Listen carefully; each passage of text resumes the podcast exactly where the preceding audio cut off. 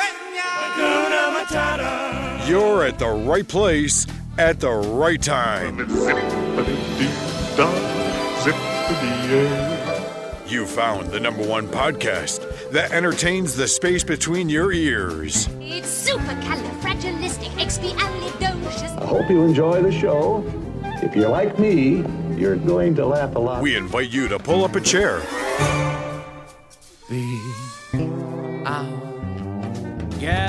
Relax, and get ready to take a trip to the vacation kingdom of the world.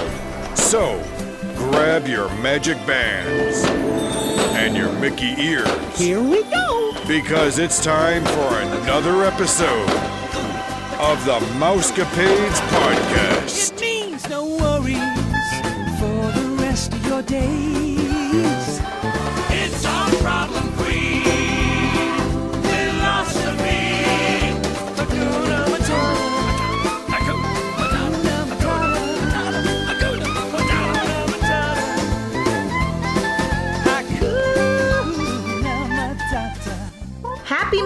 Mousecapades listeners. This is Vicky, and I'm here with Kaylee, and you're listening to the number one podcast that entertains the space between your ears, the Mousecapades Podcast. This is episode 309, and during this episode, Kaylee and I are going to talk about the Sherman Brothers and how they got started in writing their amazing songs and what their inspiration was for them.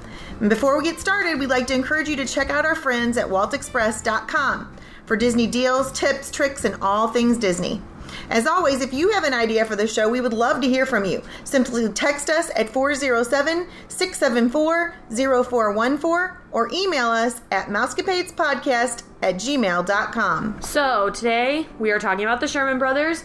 And first off, we discovered that the Sherman Brothers prefer to be called Dick and Bob, which that makes sense because my cousins are quadruplets and they get tired of us calling them the quads. They like to have names. So, Dick says he believes that he was attracted to music because of his environment and his genes. Their dad, Al Sherman, was a songwriter and he wrote well known songs in the 20s and 30s. Also, their mother was an actress and she played the classical piano beautifully. And so their dad, along with his talents, would play pop songs and beautiful melodies for them while they grew up. Bob says that he and his brother were sharing a loft in LA after World War II. Dick was working on writing a great American musical, and he was working on writing a great American novel. Their dad joked with them that two bright college graduates should be able to write a song together, but after six months, they were still trying to write one. One day, when their dad came over, he heard a song that had promise, and that is where the partnership began.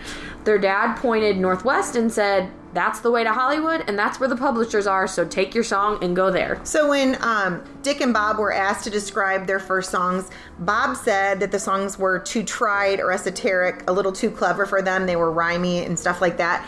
He chuckled it when he thought about it. He said this because the songs were so kind of goofy. Their dad had a secret for writing to his songs. He said that they should be simple, singable, and sincere. They need a special sound to work. Their dad called it the three S's. So Dick and Bob agree that they believe in the three S's within the realm of creative, inventive, and original. And I thought that was interesting, Kaylee, because I know that um, in marching band, your director had what he called the four C's.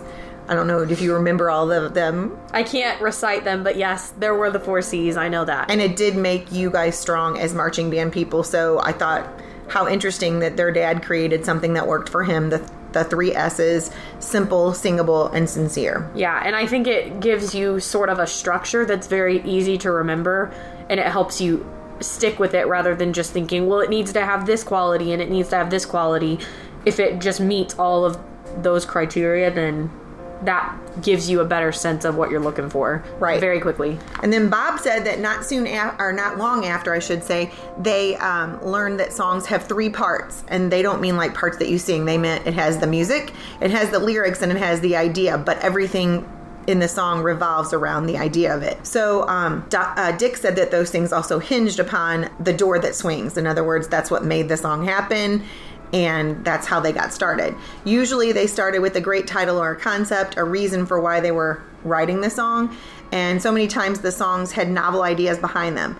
Sometimes they wrote stuff that you didn't expect. One of the early pop songs that they wrote was a little play on words called Pineapple Princess, and it had a nice little sound. It's the first time a Hawaiian song was done to a samba beat, and nobody had ever done that before with a rock song. And they actually wrote that for Annette Funicello, um, and it, you can listen to that on YouTube if uh, you want to hear it. It's actually cute. Uh, Annette Funicello is not from my time period; she's more from my parents' time period. But um, I still know who she is because of Full House. oh, that's right, she was on Full House. I still, that's the only reason I know who she is, though. when they went dun dun dun dun dun Annette, yes, Yeah, I so- know that part. Dick and Bob were asked if they found their niche when they wrote rock and roll songs. They wrote commercials or anything that they needed to do to make a buck, and they didn't think it was their niche, but during that time, the Disney company contacted them to write a song for a 15 year old girl, Annette Funicello, as we just mentioned. So they wanted them to write more, but they didn't think that that's what they should be doing at that time. However, they wrote more songs for Annette, actually 35, so that's a lot more. Walt Disney had inquired about who these brothers were, who they were writing music for, and how they came about. And Annette was getting ready to make a movie, The Horse Masters, and Walt was hoping that these two brothers would come and write songs for the movie. They wrote a song for Annette for the movie and they went to present it to Walt. And then Walt said, I have a movie about twin sisters that have never met, but they meet at summer camp. They explained to Walt that they were there to deliver the song for Annette. He wasn't happy, but he listened and told them that it would work. When he was done listening, he asked the Sherman brothers to take the We Belong Together script home with them. They took it and wrote the song For Now, For Always. They presented it to Walt and he liked it, and they ended up writing five songs for the movie that we know as The Parent Trap, and that's how their career in Disney began. which I thought was really interesting because I love the Parent Trap. I, I know you are more familiar with the Lindsay Lohan and Dennis Quaid version because that's more in your time period. And the Parent Trap really isn't in my time period. It's just that I watched those movies with my mom when I was growing up. Um, but I thought it was cool to know that they started with "For Now, For Always." Do you remember what song that was? I recognize it, but like, and I'm sure I would know the words if I heard it, but I thought about it a little It, bit. well, it's the one when where the girls are trying to fix their parents back up, and um, when the one went home to stay with the mom, and she told them that they went to this Italian restaurant that had soupy spaghetti, and then she sings the little song for them, "For now, for always," or something like that. Then they played that song for their parents when they hooked them up at that dinner that they did when they got to the dad's house in California. oh, that was a cute story. Yeah. That didn't ring any bells for me, but I'm glad the listeners Well, I don't know hear that. I had the tune exactly right.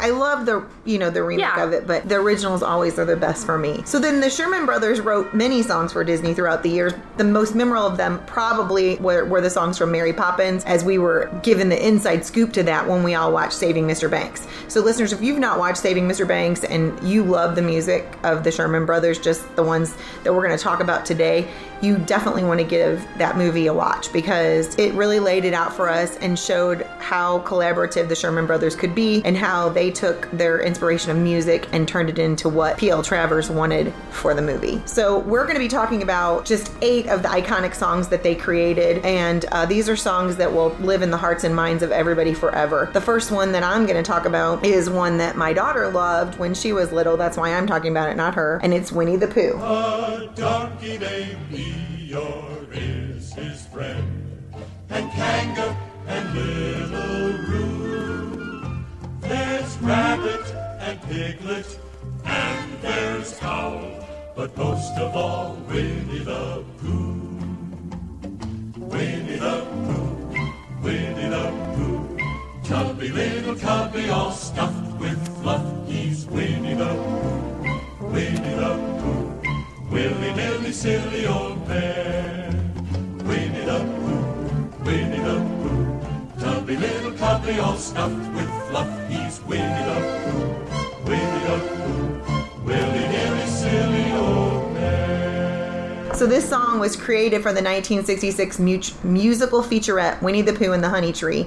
And the song combines a beautiful blend of peppy music with sweet nostalgia of a childhood. And with each verse, it paints the perfect image of the Pooh characters and creates distinct personality for each of them. And it's agreed that this song and its source material have become intrinsically linked and wouldn't be the same without that. And I mean, honestly, Kaylee, when you think about Winnie the Pooh, do you, can you hear that? I mean, I can hear that song. Yeah, I right hear now. it, and I mean, you guys sang it to me every night, so I mean, there's a reason I can hear it. But I, it's a cute song. It's very lighthearted, which goes with the characters. Well, just the things that I love about them is they just seem to be able to just take that idea and turn it into like what the person was thinking of when they thought of writing Winnie the Pooh, the book. And it was that Milne or whatever is the last name of that writer, M I L N E, I think is the writer of that book. What they were thinking when they were writing Winnie the Pooh, they live, they're literally putting it to music, and you can picture the whole thing going on in your head. And that's just, I don't know, I just think Yeah. that makes them an, an ideal musicianship or partnership because that they can do that or whatever. Yeah, I think they definitely set the bar for that because I believe a lot of Disney movies are like that. Like, if I hear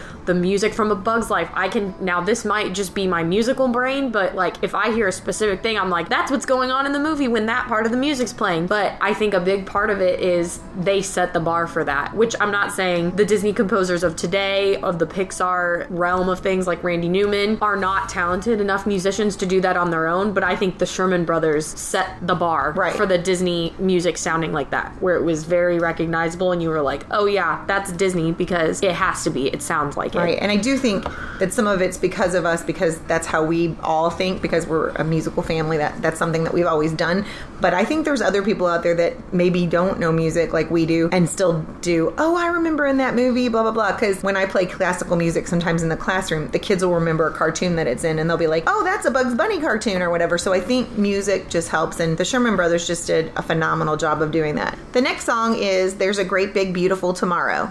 There's a great big beautiful tomorrow shining at the end of every day.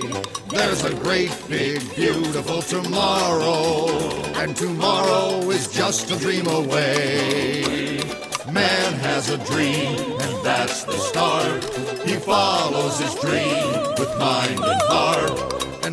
It becomes a reality, it's a dream come true for you and me. So there's a great big beautiful tomorrow. There's a Great Big Beautiful Tomorrow is at the Carousel of Progress at Magic Kingdom. So if you've never been to the Magic Kingdom, listeners, uh, this is something you definitely need to do when you do take your trip there. And it's one of the Sherman Brothers songs that was created closely with Walt Disney. He was in on the creation of this song because it meant so much to him. And we had done an episode, you can go back and look on the Carousel of Progress, the history of it and how it all started and why it was so important to Walt. So if you're interested in hearing more about that, you can go back and do that. But today we're talking about the actual song. And so the brothers worked with Walt Disney to write the perfect song for the Carousel of Progress for the 1964 World's Fair. And then later at both Disneyland and the Magic Kingdom, the song is played within the ride. Um, the song is a tribute to the future and the present, showing the progress is always happening and everyone can be a part of it. And the song also showcases the Sherman's ability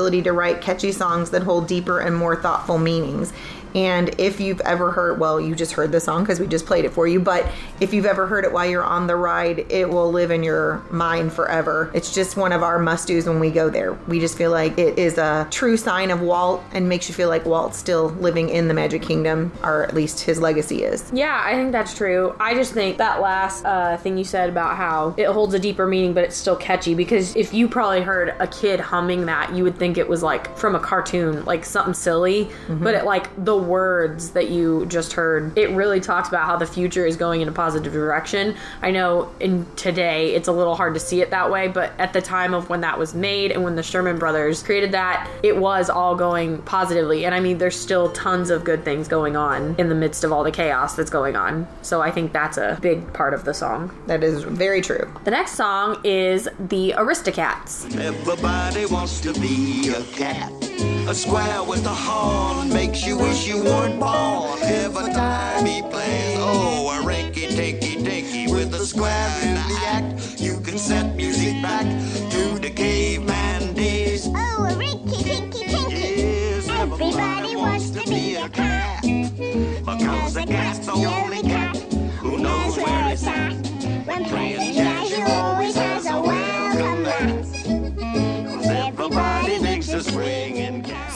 Aristocats was written as the title song for the 1970 film of the same name, and the song is known for bringing famous French singer Maurice Chevalier, I believe that's how you say it. Good job. Six years of French, yes. Um, it brought this uh, singer out of retirement. The song is a unique display of the Sherman's ability to mimic practically any style.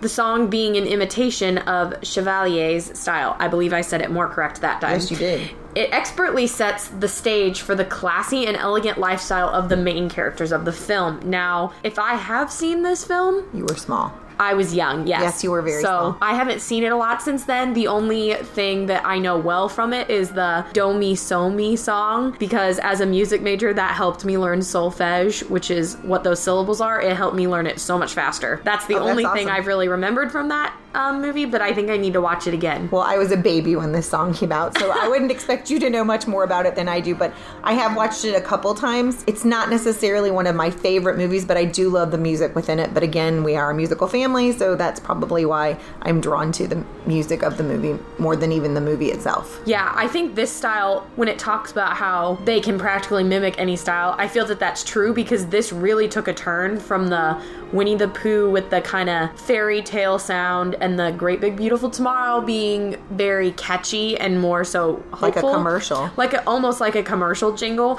But this was very like swanky and jazz and under under uh, ground kind of sound stuff. So I think that's the um, interesting part is they really switched it up for this. We should movie. definitely watch this movie again because Joey would like it for the jazzy feel. You're totally Yeah. right about that. Yeah, Everybody Wants to Be a Cat is the song I know mainly Yeah. because it was remade recently through a Disney CD. with Yes. Famous artists of today redid them. But this song is also good. I have heard it. Moving on to our next song, it is I Want to Be Like You or the Monkey Song.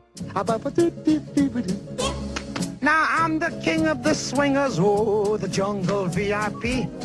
I've reached the top and had to stop, and that's what's bothering me.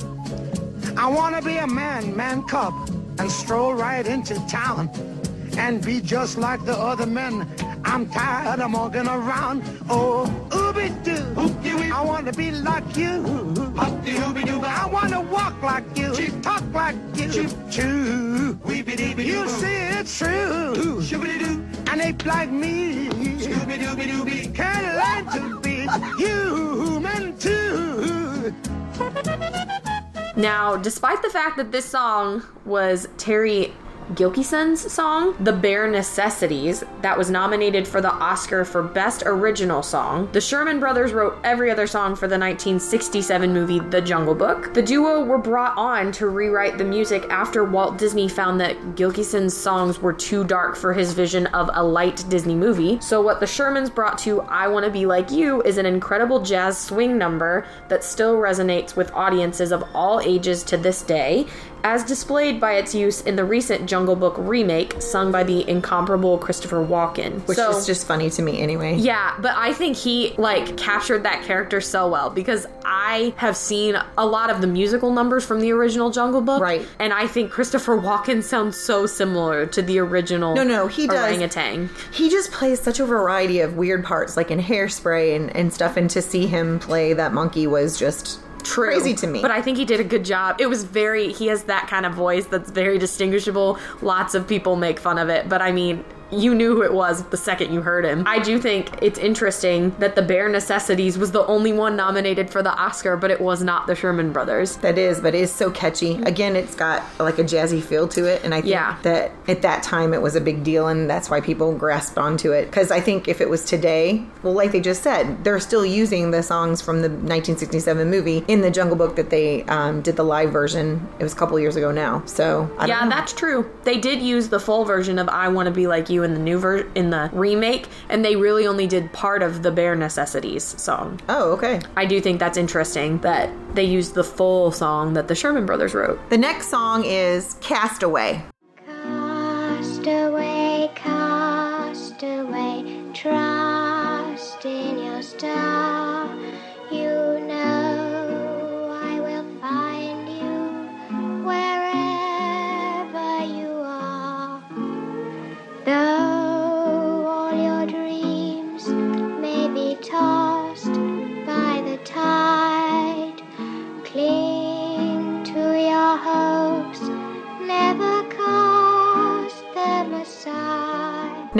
see Castaway, of course, my mind goes to the most recent movie with Tom Hanks, but that is not the case in this situation. It's probably the least uh, known song on this list, and it was written in 1962 for the movie In Search of the Casta- Castaways that starred Hayley Mills. She also sings the song with Maurice, and I'm going to let you say the last name because you did such a beautiful job. Chevalier. Chevalier, who would go on to sing the song that we are going to talk about later on in this episode. The song serves as an anthem to hope even when things seem at their worst. They give advice to trust in your star and cling to your hopes. The song demonstrates that the Shermans could create a beautiful piece even with the simplest of tools.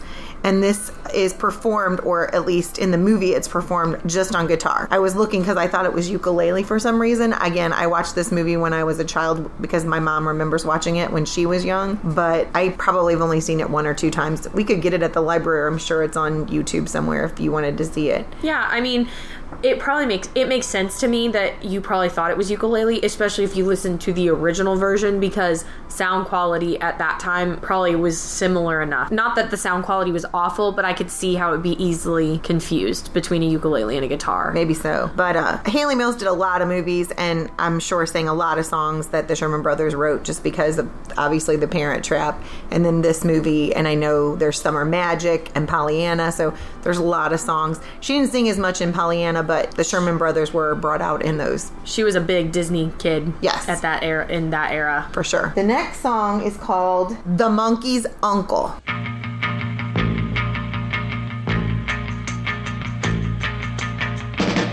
Uh-huh, she loves a monkey's uncle, yeah, yeah. She loves a monkey's uncle, whoa, whoa. She loves a monkey's uncle. And the monkey's uncle's ate for me. Well, I don't care what the whole world thinks. She loves the monkey's uncle. Call us a couple of missing links. She loves the monkey's uncle. Love all his monkey shines. Every day is Valentine's. I love the monkey's uncle, and the monkey's uncle's ate for me. And for me. So the monkey's uncle was sang by a legendary combo, something that somebody probably would have never thought to put together, and that is the Beach Boys and Annette Funicello. And they came together to perform the Sherman song for the 1965 movie The Monkey's Uncle. Uh, it had incredible harmonies of the Beach Boys, and the Sherman's catchy tune was perfect for matching up with Annette Funicello's voice. And um, it was just a clear collaboration that came straight out of heaven because you wouldn't have thought about putting the Help Me Rhonda Beach Boys with the Annette Funicello kind of lovey-dovey songs that she always sang with Frankie Avalon. What did you think of it? Because I know you hadn't had a chance to listen to it before we were able to record. So I don't know. I I think it's catchy. Like I definitely like can tell that the Sherman Brothers like signature is on it. I think it's kind of odd to me because I don't know. You were saying Annette Funicello song like lovey-dovey stuff. Was her stuff more clean cut? I guess you were saying it was different from the Beach Boys. yeah, I would say that the genre was different because I think hers it- were more like love songs. I think it's interesting because she kind of sings the straight part. I don't really like, I don't know, it's just a preference because I know from that time period her voice was very favored. But in this time period, I don't really like it. I feel like it's very nasal. But I mean, I can't really say that it's bad because a lot of the pop we have today is not good. So I mean, I understand that other generations would it's a generational gap thing, but I think it's interesting because the Beach Boys part was definitely more lazy sounding, not in this in the fact they were, weren't trying, but they had a lot more slides in their part and hers was very just cut and dry. Right. like pitches but theirs was very much their style where it was um, kind of swung a little bit but hers was very cut and dry which from what you were saying with the lovey-dovey songs that seems very typical of that style. And so i think it was interesting how they were able to make those sound good together but they did. It sounded good still. Yeah, they did. It was really good. all right. The next song on our list is one little spark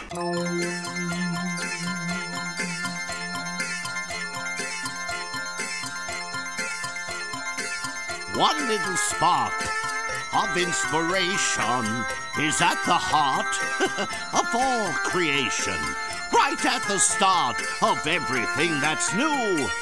One little spark lights up for you. This song is actually another lesser known song to non Disney people, at least. But if you have ridden on Journey into the Imagination with Figment, uh, then you have heard this song before. It was featured in this attraction starting when it opened in 1983. And it was the 80s, so synthesizers were all the rage, and the Shermans adapted their style to the poppy and robotic sensibilities. So, what's amazing is that despite the presence of these styles, the Shermans lost none of their trademark charm and lyrical smarts. The song serves as a reminder that all creations begin with one little spark of inspiration. I do think this song is interesting. I didn't know until we researched for this episode that they were the ones behind Right. that. But I mean, that attraction is cardboard and paint. I mean, Nick says it all the time. it's just cardboard and neon paint, but it's still cute. And I mean, young kids still think that's awesome. Like, that's not something you see every day. Right. I understand you want to set the bar high, especially with all the technology we have, but that song at least was always catchy. And so that makes a lot of sense that the Sherman brothers wrote that. If you have heard it, if you, if that was your first time hearing it, then it probably doesn't mean as much to you unless you've ridden the ride and heard it because it makes it ties in with the whole theme of the It ride. does. Well, the thing that I thought was interesting was the Sherman brothers started out way back at the beginning of Walt Disney, pretty much. I mean, with um, Annette Funicello, and they were able to adapt over time. And it, sometimes when people, singers from that era, like Frank, Frank Sinatra and Tony Bennett, they get stuck in the rut of their kind of genre of music and they can't move with the times, where it says clearly the Sherman brothers understood that in the 80s the synthesizers were a cool thing and so they added that into their music and that just shows that they are versatile and flexible and just doing what needs to be done for that time period which again makes them very good writers which we already know because they have such a genre of songs to have in their library Yeah, I really wish that like they were still around to just one of them is still alive Well, one of them is, but I'm sure it's not the same composing without. Um, No, I was brother. trying. I think that they said that he composed or tried to compose with Randy Newman, and we'll be talking about that more in future episodes because we are going to cover Randy Newman as well because he is another iconic Disney songwriter. But we didn't want to put them in the same episode just because they're different and they need to be discussed differently. Yeah. Moving on, the last song that we are going to talk about today is "Feed the Birds." Feed the birds tuppence a bag, tuppence, tuppence, tuppence a bag. Feed the birds, that's what she cries, while overhead her birds fill the skies. All around the cathedral, the saints and apostles look down as she sells her wares. Although you can't see it, you know they are smiling each time someone shows that he cares.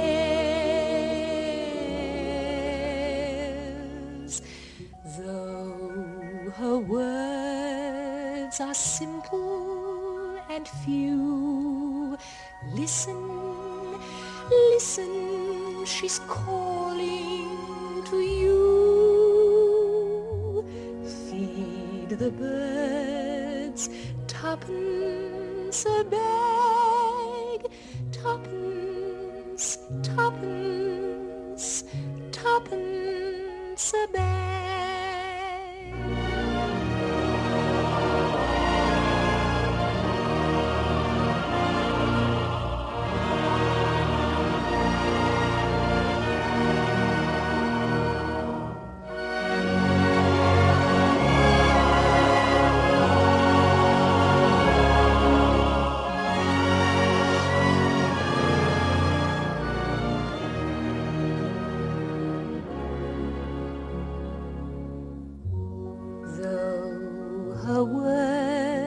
simple and few, listen, listen, she's calling to you. Feed the birds, tuppence a bag,